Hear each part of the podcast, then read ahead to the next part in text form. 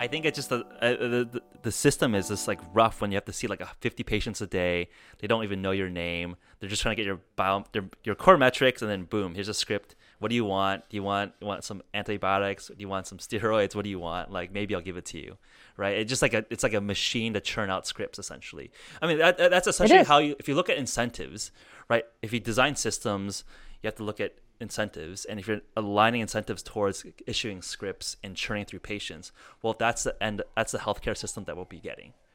That's right. And that is what we have. And that's what we have. So, yeah and that's why a lot of people are pissed off at it. Yeah not only as a patient you have to go above and beyond these days but you also have to go above and beyond with finding the right doctor for you if you're not doing well or also too like i was um I, I, suggested once to a regular doctor the same doctor that had misdiagnosed me and let me go for two years and not be sick and um, I at one point asked him because I learned about some components to hypothyroidism. I said, "Hey, can you test my B12?" And and he literally laughed at me. He goes like like the laugh of like that's ridiculous. Okay. Well, turns out I had a B12 deficiency. So F you, dude.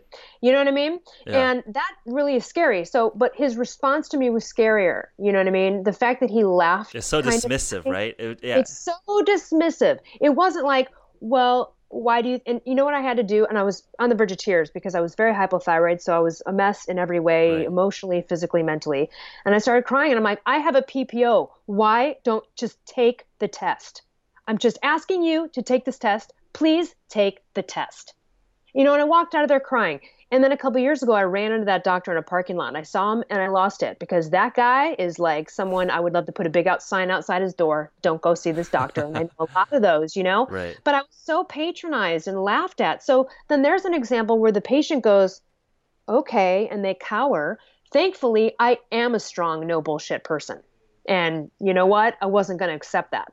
Despite being upset about it, I wasn't going to accept it. People have to also learn to stand up yeah. and do that there's a lot of doctors that probably never want to see me again because of you know challenges I brought their way. But at the end of the day, if they're good doctors, they're not afraid to sh- iron sharpens iron, right? Like end of the day, if you're confident about your knowledge and your data and your training, okay. If someone's smart that comes into your door, like great, we can have a discussion, right? Like I right. think it's a sign of fear of their own competence and when they're overly dismissive of like good questions right yeah and also just like the illogicalness and the right. insanity of the rationale of this doctor so so that's what goes on you know and so you're patronized you're dismissed right. um and and then you know what do you do there if you're not strong personality like me and even then when you're hypothyroid you're not very strong you're very weak in emotional way and so the strength you might have when you're feeling good to speak up is not there necessarily when you're hypo so a lot of patients yeah. just throw their hands up and they're like okay you know, now you're dealing with a doctor who's an asshole. I mean, that's why really... no, I think that's why you should keep doing what you're doing. Let's you know keep getting you on platforms where you can be an example for a lot of these people. I think one thing that humans love seeing other humans as examples and role models, right? Like that's like what we worship, sure. and it's a little bit in celebrity culture, but also like in, in how sure. we want to carry ourselves. So I think you know it, you're a strong example of being like, hey, let's take control of our own health here. One concept that I'd like to get your thoughts on is that there's always been sort of this this dichotomy between medicine or bringing people from deficient states or sick states to normal states and enhancement bringing people from normal states to sort of like mm-hmm. superhuman mm-hmm. or optimal states right um, and i really think that's more and more of a false dichotomy where everyone's just trying to be you know going that same direction if you're just you're on the spectrum of health and you just always want to be you know getting better. So obviously we've covered a lot around sort of treating hypothyroidism and bringing you from a people from the deficient thyroid state to a normal state. I'm curious um, how has your experiences your learnings informed you to, to take you from you know your, your sort of normal states into sort of hyper optimal uh, uh, you know levels. I'm curious like how do you apply that to you know optimizing yourself?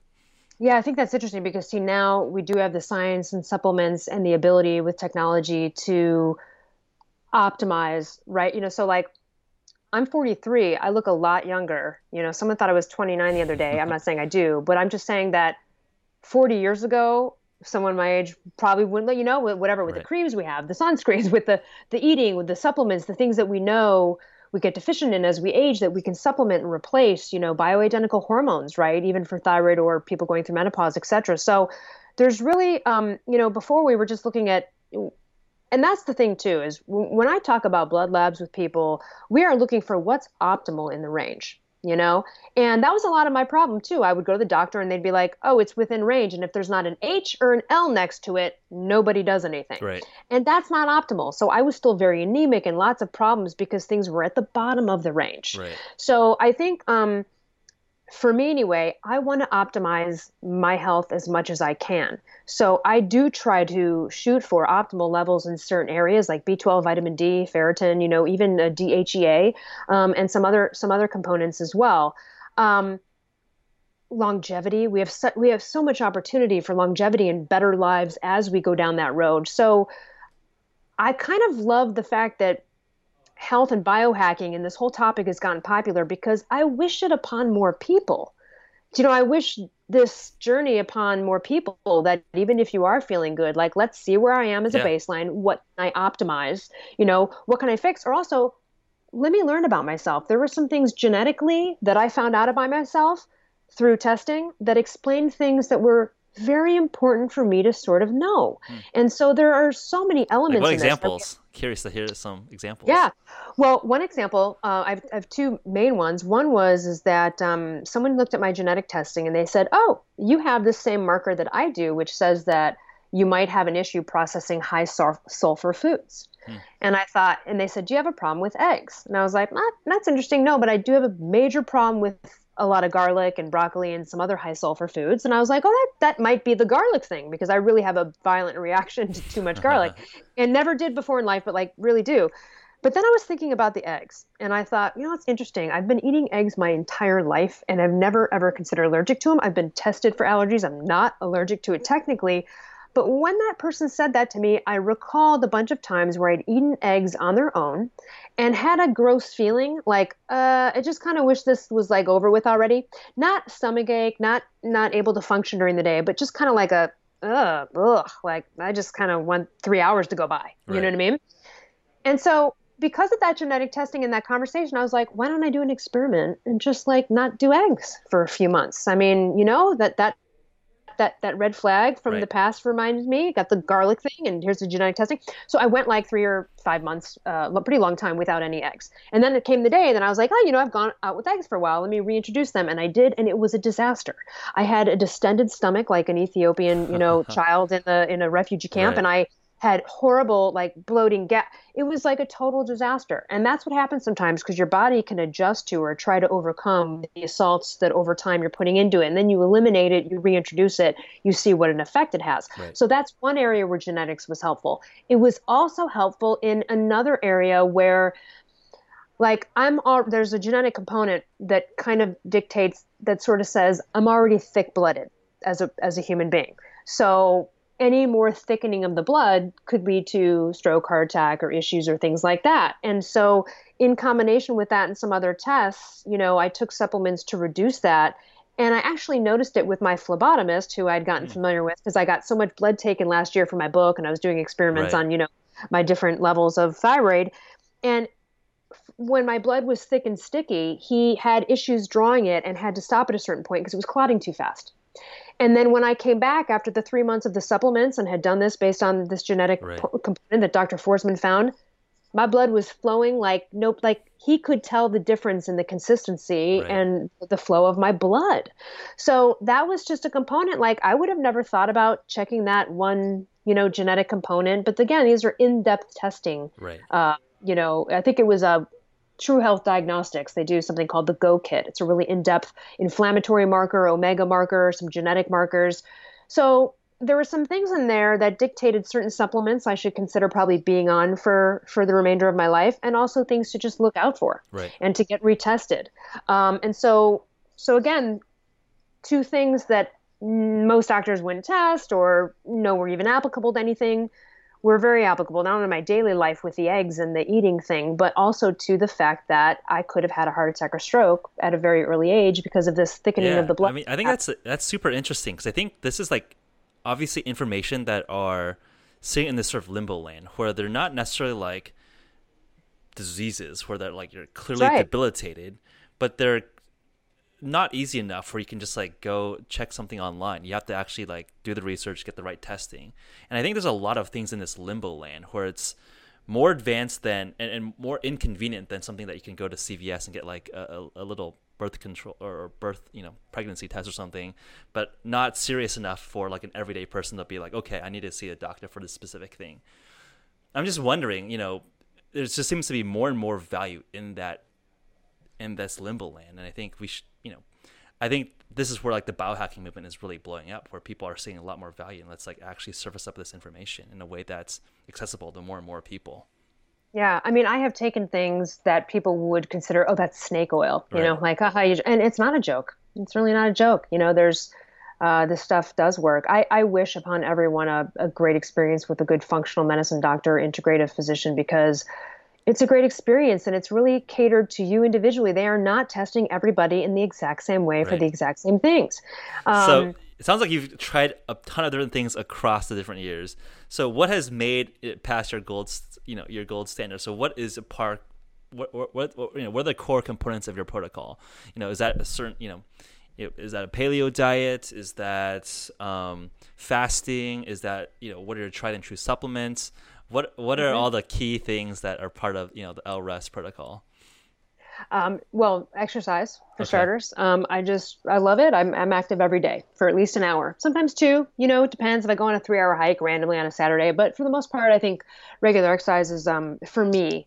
Uh, in the mornings, I, afternoon, evenings. Yeah, you know, I work out in the morning, so okay. it doesn't have to be too early. But I think, you know, before 12, I'm kind of one of those people where I kind of want to hack off and just kind of not do much after 3 p.m. Like, so I, I don't want to like go and work out usually right. around the times in the afternoon, but I like to kind of get it over with. And I feel like that's sort of a good thing too, just kind of get it out of the way, especially if you're resistant to it, which I'm not. Um, so do exercise. you do it fasted or do you do it after breakfast? Fasting never I rarely eat breakfast. The, the most I really eat in the morning is bone broth with okay. maybe a spoonful of like the upgraded collagen powder from Bulletproof, or I might um, put a little grass fed whey in there, or just a little butter. But bone broth would be probably the only thing. And I've just never been a breakfast morning eater. And once you get fat adapted and you go down the paleo primal way, you often don't want to eat in the morning hours. Right. So, um, not just working out, uh, I, I, do get great sleep. I get like eight to nine hours of sleep every night, and I don't feel right if I'm less than seven. I do feel it. And, you know, I interviewed a guy um, in Northern California, in San Francisco, uh, the neurogenesis uh, diet and lifestyle. And he talks about how, like, when you don't get enough sleep and you wake up and shower, but then you feel still dirty, like you couldn't shower. And I'm like, yeah, what is that? He goes, that's because your brain didn't get the clean out that it needed. throughout the night and that's what that feeling is of like oh i feel dirty but i just took a shower and i but you get five hours sleep right so good sleep, obviously, really important. Um, obviously, I. I what is your definition of paleo primal? I mean, I think a lot of people have like these sort of conflated terms mm-hmm. of like keto and all, all, these like buzzwords. And if you actually know, like look at the clinical term of ketogenic diet, that's seventy to ninety percent of your macros from fat, which is fat. is which is an like impossible amount for like a normal person to consume that much fat in their diet. You have to graduate to that level. You can't just go yeah. from being okay. So you know there are a lot of um, I want to clear it up for everybody because so many people have misconceptions about paleo primal. Yeah. Essentially, paleo primal ancestral evolutionary health are all synonymous. There's a little variances with both. Primal would say they're a little bit more lenient when it comes to like legumes or um, uh, some some chocolate or you know dairy. Uh, paleo might be more strict. So basically, what it is is a lot of people misconstrue it as eating from a list of foods that were in the Paleolithic area era before agriculture came on the scene 10,000 years ago. But that's actually a really big misconception. Okay. It's not just eating from a food list, it's about turning your body into the vessel it was meant to be, which is a body that prefers to run on fat as its primary fuel source. Now, that we call that being a fat burner. How do you know you're a sugar burner? Anyone listening right now, I ask you this. When's the last time you went 8 to 24 hours without food and didn't have a mental breakdown, cranky, hangry moment, yep. or lapse in a mental energy? Guess what? I could go days from right. I have not, it's uh, almost 12 o'clock. I already swam 30 laps this morning, and I have not had anything but a cup of coffee. My brain's on fire. I'm not tired. I'm totally fine. Most people out there would be having a meltdown yeah, right now. That would be, yeah I'm actually doing a seven day fast. But I'm running on ketones. I'm running on ketones. Yeah, we're, we're, you're in ketosis. Yeah, exactly. Right. And essentially, so now that takes about a month to, to. But what people really need to know is scientifically, our DNA, we are expected. This is how we are expect. Now, how do you know? How do you know that, Elle? Well, because when you look at the other paradigm, bingo, there go your diabetes commercials. Yep. How do you think everyone got diabetes? Because they are sugar burners. Here's the other thing high fat. Oh my God, misconception. High fat. Oh, it causes heart disease. You shouldn't eat the fat off that steak, you know, your heart, your arteries. There is no correlation between dietary fat and heart disease whatsoever. The only issue with fat is if you are eating saturated fat or a high fat diet in the presence of a high carb lot diet, carbs, then that's problematic. Exactly. High. And you're yeah. in trouble because your yep. body is busy dealing with the carbohydrates first. It's not going to burn the fat, therefore, then it's going to go and right. latch itself onto places right. it shouldn't. So there's so many misconceptions. Another misconception is um, that it's high protein. Totally not. It, that's yeah. we're big... we're often very much overweight on protein. Exactly. I think it's not it's not high protein or high, it's it's like low carb, medium protein. If not like yeah, most of us are t- taking too much protein, protein. high fat. Yep. I, I did it. I made that mistake so many times. What people don't realize is when you eat excess high protein, it actually goes through a process called gluconeogenesis, Turns and it becomes sugar. Yep. becomes glucose. Yep. So again, and listen, I'm a primal health coach. I'm like the fifth person in the world certified in this, Right. and I have still made this mistake. Like for example, I used to eat like 120 grams of protein a day. I love protein. Who doesn't like ribs and meat and all Right. that stuff? And it's kind of an easy go-to, and you go whatever. Right. But at the end of the day, that is the amount of protein for like a six foot two guy who's buff. Yep. And, and I'm five two. Yeah. So, you know, I really had to look at these macros and go, what am I doing? And I had to make my personal adjustments. And, you know, now I pretty much probably eat 40 to 50 grams of protein a day, Okay. depending, you know, if I had some, if I'm craving it, I'll overeat some protein. And if I do overeat protein, I kind of make sure my carbs are even a little bit less to maybe factor in for the gluconeogenesis, Right. of which I don't know how much is happening. Right. So, so that's what people misconstrue it. They go, "Oh, it's just grains; it's a way of eating," and then they go paleo primal and they go, "It didn't work. I suffered." Well, then you didn't do it right. Right. Then you didn't understand that main component of converting to being a fat burning beast, and that being the primary source. So, what does that do? It allows a level of freedom in the world that is beyond belief. Because I don't, you don't have to. It, it almost eradicates everybody's food addictions when done right, and you get fat adapted people that that's the main success story everyone has um, at mark's daily apple primal blueprint all of our success stories of people who've lost 100 pounds and stuff the biggest thing is i'm just glad i'm not obsessed with food anymore Yeah. and that was my thing too because when you're hypothyroid you often have adrenal issues you're not getting energy from the thyroid and having low t3 levels so you're craving sugar and you're it's borderline eating disorder Right. it, it really is i would say that i kind of had an eating disorder probably like binging you You're chasing pills- this insulin spike, right? Because you're always on glucose. You're always burning up and down, up and down, up and down. While we're on when right. you're in and you're ketosis, hypothyroid, yeah. it's, it's even worse when you're hypothyroid because you kind of don't have a way out of it because your body isn't getting energy anywhere, so it's forcing you to crave these carbs Right. even more. Um, so that's really the paradigm. I find out when people call me for coaching or we're talking about the subject, they usually have one com- one of the three main components off.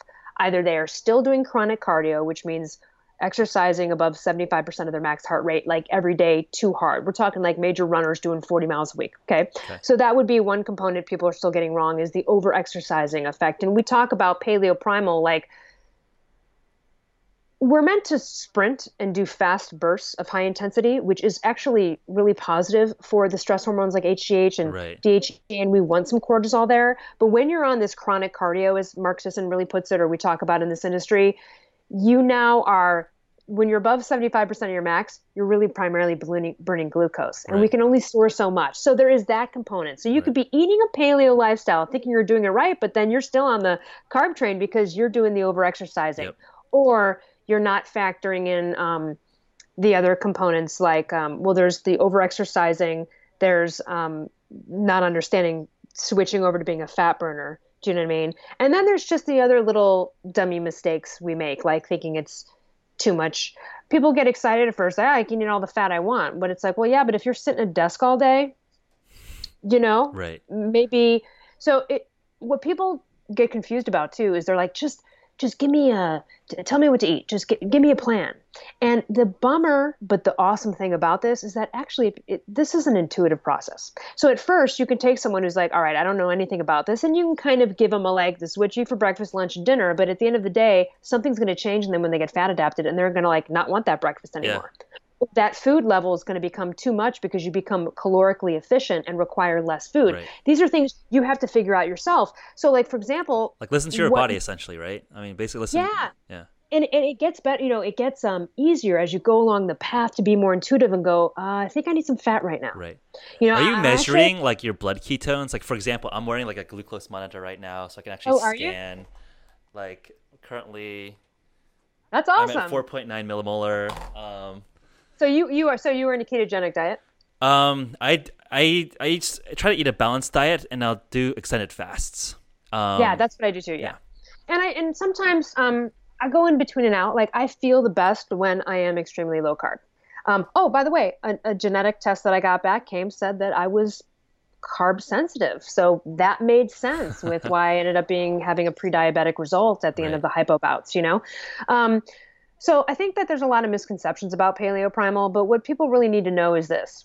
So, for example, grains grains is a big one. It's hard for people to give that up, and they're like, I can't imagine it. I am not going to do that. Or I think whole grains are good for you. Some whole grains are good. And I laugh when I hear that because at the end of the day, it's not that I'm never going to eat a grain in my life. Thanksgiving happens. Right. I'm going to go to town on some stuffing, and maybe it's not going to be paleo, but it really isn't food for humans. And when you look at the archaeological record, and um, I recommend anybody who wants to know the science behind this, go rent the movie "The Perfect Human Diet" by C.J. Hunt. It's on Netflix for free right now. I think it's it's great. But one of the things, like they, um, gosh, I'm sorry, I lost my train of thought. Um, what was I trying to explain to you? I feel so bad. Uh, perfect human go- diet. Oh yeah, um, perfect yeah. diet. Oh, the archaeological record. Right. So one of the things that they said, most grains trigger autoimmune issues. So people with autoimmune disorders like Hashimoto's or um, rheumatoid arthritis get triggered, like flamed up with grains. I have a friend who eats three fried olives. Her hands, she can barely, you know, button her shirt. So th- these are really classic, classic things that happen. They did. They never saw rheumatoid arthritis in the archaeological record at all, meaning no species, no DNA of anyone ever had this until the advent of agriculture 10,000 years ago. So our problems really started 10,000 years ago and then 7,000 years ago when dairy came on the scene, when we started to plant ourselves and not hunt and gather like we had been evolving for 2.5 Right. million years. That's when all of these modern diseases came in, and I, I, I and it the research is there. There's Paleo Manifesto from a Yale paleontologist. That's a great expose into that whole arena. You've got the Perfect Human Diet, the Primal Blueprint, my book, The Paleo Thyroid Solution. If you want to get specific on Yeah. that, but so I feel like um, I mean, the proof's in the pudding in a lot of ways. It's a fad. Like they go, Yeah. oh yeah, eat like a caveman. Like that's cute. It's like no, actually, it's rooted in what our DNA and our genetics expect of us. So when I hear a vegetarian or a vegan talk about how we are not meant to kill and eat animals, I say that's BS. Now you Yeah. can choose. Bless you. You make your choice. Right. I, I'm not. If you want to choose because you don't want to kill an animal and you feel that's weird, go ahead. I'm not judging the fact that. But I will say this: just know, people, that you are going against your DNA. Right. So to try to tell me that it's anything rooted in how we are designed, that is a bunch of BS science-wise. But Yeah, I mean that's that's a fact, right? Like we were always fact. omnivorous. Yeah. It's a fact. It's absolutely a fact. In fact, even in, even in uh, actually, I think they mentioned it in the documentary too. But um, and I've spoken to C.J. Hunt, the director and writer of it, uh, extensively. And he's I'm a really big fan of his. Uh, he he searched forever. He did a vegan diet. He did this. He had a heart attack like age 18. He was trying to search for the best human diet. Um, and one of the things they talk about is, you know, there's no there's no such thing as a human being who was inherently a vegetarian or a vegan. Never in the now. Now we know cows are and horses Right. are. We look at DNA and they can see that. They can tell from DNA what's Right. a cow, what's a horse, right? And we don't feed a horse a steak, okay? Right. And we don't. And what happens when we feed cows grains? That's why. This is what people don't understand. I said this to someone recently, and I, I want to get this across to everyone the reason this whole like no antibiotics in the meat or oh this meat doesn't have antibiotics so people go well why would a, anyone even give antibiotics to the animals because when you are feeding them their non-native diet and shoving grains down their throat which is they are not meant to eat they are meant and designed their dna is designed for grass then they get sick hmm then you give them the antibiotics. When you go to pastured farms where animals are pastured and roaming the lands, eating grass like they should, just their normal native diet, they don't get sick. They actually have immune systems. So I don't want to eat a cow that's been eating, you know what I mean? I don't want to eat a sick animal that then at the end of the day was stressed to the gills because of this horrible cow feed and the way they stressed out on the way to murder. I mean, and if anyone's interested, Temple Grandin, great movie about the woman who revolutionized our cattle industry and made a very um, I don't know if you know about her, but she's an amazing person to research into because she really changed our industry. And um, I've been to a Temple Grandin design system, and the animals like have zero idea they're getting murdered in a minute. They have no idea. They're just like, I'm having a great time, shot in the head, done. Okay. Um, yeah. Versus the cows out on the feed, horrible, you know, feedlots off like the, a factory farming, right? I mean, they're just per- factory yeah. farming. It looks like a nuclear wasteland. They're in mud, the antibiotic runoffs. They're sick. Right. Um, and so now you can eat those animals, but just know that if you go have a steak at a restaurant and you know it's not a grass-fed or pastured steak, just don't eat the fat off of the animal. Put butter hmm. on it instead. And the reason for that is the the fat holds the most toxic stuff and it throws off our omega balance. Right. So it's just better if you're going to order a steak out. Just and who doesn't want to put butter on steak? Yeah. Nothing wrong with that. Just don't eat the grizzle and the actual fat off of such a steak. Yeah. You could, but it that would be the, a little bit of a disservice. And the omega balance you're talking about. So typically in a Western diet, we are heavy on omega sixes versus omega threes. That's why a lot of people talk about oh, supplementing omega three. So that's a good Which point. I do, by the way. I do, I do take yeah. I do take fish oil. Um, yeah, I, I want to get back um, to that before we get off into many tangents. Like, what are your core things? Yeah, I take I take vitamin D. I take fish oil. I take um, currently take systemic enzymes. I take Vitalzym XE. So what are uh, those? Uh, are those? Yeah, systemic enzymes are interesting. So they if you look them up online it seems as though they have the same makeup as digestive enzymes okay. which are meant to be taken with food so that it helps digest the food but systemic enzymes are way more expensive more powerful and they are meant to bypass that system so mm. that they can digest you meaning it kind of like goes through your blood like brush cleaners and it cleans out excess fibrin, which is what I had, okay. which could have caused like the heart attack, right. and other other things. Kind of does a reset, a digestive reset they give it to Olympic athletes in Japan and Germany. Mm. It's it's it's part of their regimen. Um, so athletes, kickstart autophagy. I mean, I think that's one of the big benefits of anti-inflammatory. fasting. Okay. Yeah, it's anti-inflammatory as well. So any kind of inflammation issues could probably be helped with this. I benefited from them tremendously. They brought my excess fibrinogen level down from mm. very dangerous to normal in just a couple of months. Um, I also, just because I had had a high HbA1c at the time, and that's all kind of inflammatory related. I so I saw the benefit of them, and even after I probably could have stopped taking them, I continued to take them in a little bit of a lower maintenance dose. So okay. I do take systemic enzymes, um, but they're very expensive, and and I, you know, if someone's ill, probably definitely try maybe looking into it, but maybe not for everyone. Right.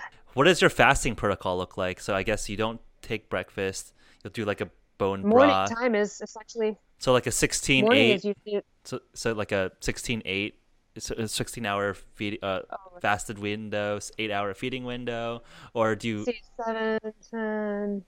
yeah probably something like that again it's not really um so the other part of this too is that sometimes because so you can't really adhere to conventional eating times right I mean, you could, but but that's not how the intuition goes. So, like, oftentimes my dinner is that 3.30 or 4.30 like i t- talk about like early bird you know like oldies in florida yeah. going to dinner at 4 o'clock wow. but it kind of sometimes becomes that way so occasionally it can become a little bit prohibitive when people want to go out to dinner at 6 or 7 right. then i might have to really make an adjustment there and in that scenario i might have a late lunch and then have some MCT oil some coconut oil some fat to hold me over a couple hours before the dinner right. you know um, so it becomes very intuitive and you really eat when you're hungry um, again i'm usually not hungry in the morning hours but yeah people think that you're superhuman if you fast. It's it's like really interesting and it's just like well we're just like right? not like this is like the one thing where like you're getting praised for not doing something right? Like the not eating is like the absence of which is like one of the rare things that you could like tell people to do. Like most things are like hey yeah. do this do this do this. Well not do something. Um and i think i you know with regards to our primal instincts and makeup when we saw food we took it. We took the opportunity. Right. And so that can transfer over into it's there, it's in the fridge, it's around, right? constant consumption that may be coming from this, like, I don't know when I'm going to get it right. again. But we have to talk to ourselves about that. But usually when you become fat adapted, you're so satiated um, that there's rarely any of these. First of all, it's the ultimate in blood glucose management and the ultimate in adrenals management. Yeah it literally is the only human approved way to eat. Ancestral, paleo, primal, evolutionary, it doesn't really matter what you call it. Right. Oh, low carb, high fat. I mean, just you just go direct to the actual just macros. Yeah. Yeah. No, I think it's actually interesting when you say like your genes actually, your gene expression actually does change, right? Absolutely. Like like your fat burning genes get upregulated and your glucose burning genes get downregulated. Like it actually changes how your DNA is expressed. And aging changes then too, lost. right? And Yeah. then you're not not excel. So carbs will not only accelerate the aging process, but in glycation, but also really excess protein will. So for example, let's just take a bodybuilder for example, who's just super ripped and huge. They have to. Their protein requirements are enormous, and Right. they can get that big, but at what cost? Just saying. Right, their longevity, right? Like if you look at their longevity, a lot of these guys have heart attacks when they're 50. That's right. And also a lot of and why do a lot of athletes all of a sudden have then years later are fat and obese doing commercials for like diet products? Well, because they were on that carb paradigm. Like um, our local university here, some kids were telling me who play volleyball that after they Right. do a big workout and do a training, their their their coach says go carb it up, and they all go over and get big bowls of banana and oatmeal and yogurt and all this stuff. And um, I was talking to her a little bit about it, and I was like, "Ooh, that's that's kind of rough." And then it turns out their coach has type two diabetes, and I'm like, "What the hell, man?" Like, who- you know what I mean? He he's got type two diabetes, and now he's promoting that all of his athletes continue on this train that will result in either certainly eating issues and hypoglycemia with the ups and downs of this eat every two three Right. hours, but not only that, you're put you're training their bodies now to run on carbs. This is such an old paradigm. Uh, yeah, that's an old that's a good point. I I think doctors really should be paradigms of health, right? When I see like an obese doctor or like doctors that aren't really fit or coaches that aren't fit, it's like you're totally a hypocrite. If you think you're actually smart, then you have to be good at managing and coaching yourself. Right. Like that that's like the first patient, yourself. If you can't manage yourself, how could I even listen to you for One caveat to that, though. There are people that are very fit, look very slim, and they are type 2 diabetics. Okay. So, what really Right. matters? What's the blood work say? How are those triglycerides doing? Because there, Fair enough. right, right? Just because appearance. there are Yeah. people out there that are not striving to be, uh, you know, on Shape Magazine and really Right. super fit and stuff. Um, and there are people that have a little bit of extra weight. That does not mean they're unhealthy, but the skinny person could be actually near death compared to that person.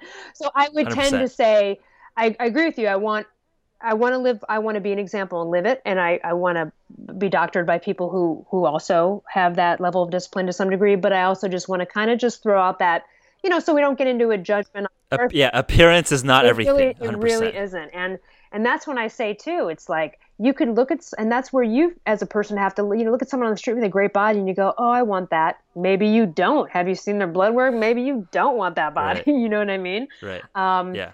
or also maybe that person is is like um, thin and slim but they're struggling which is what happened to me you know before i got Right. hypothyroidism i was oh my god athlete level in every way so fit. People come up to me and go oh my god you work out. How do i get this one muscle? Like i was I, I was really that pillar of that but i was struggling on the inside. I was dying every two three hours for food. And i thought Hmm. this is what you have to do to achieve this body because i had achieved it. So i thought well then this equals this is what i'm doing here. This is the body i achieved. Therefore i guess that's how it works. And i guess everyone Right. else who has a good body is suffering along the way too and no one's talking about it. Well not true you know what i mean i'm suffering Yeah. because i was a sugar burner on a glucose train and i did not know otherwise and nobody did it in the year 2000 really i mean they knew about Yeah. atkins things like that but you know that was usually reserved for serious situations right not not general Right. health it was really south beach zone diet eat every two three hours keep your insulin sensitive keep your insulin steady it's actually Right, which is interesting, which is like completely opposite of what we want, what we and what your body and what our actual human genetics and genes expect of us. So again, it's like back to that Right. like be a vegetarian, do whatever you want, no judgment. Like, but don't tell me that this is somehow scientifically the choice. You know what I mean? It's a choice, but don't tell me that Yep. it's it's rooted somehow in um in biology or science because it's absolutely not. Absolutely. Yeah, I mean Yeah. No, I mean, let's leave it at that. I mean, I think you're you know, I think you're a great role model for folks that are looking to take power into of their own health into their own hands. And I think your story, your outspokenness, your brashness, not being afraid to, you know, you know, you know, twist someone's arms a little bit. I think that's a, a good example of what it takes, the kind of fortitude it takes to get what you want out of your life. So appreciate that, uh, that inspiring story. Yeah, let's leave it at that. Thanks so much, Elle.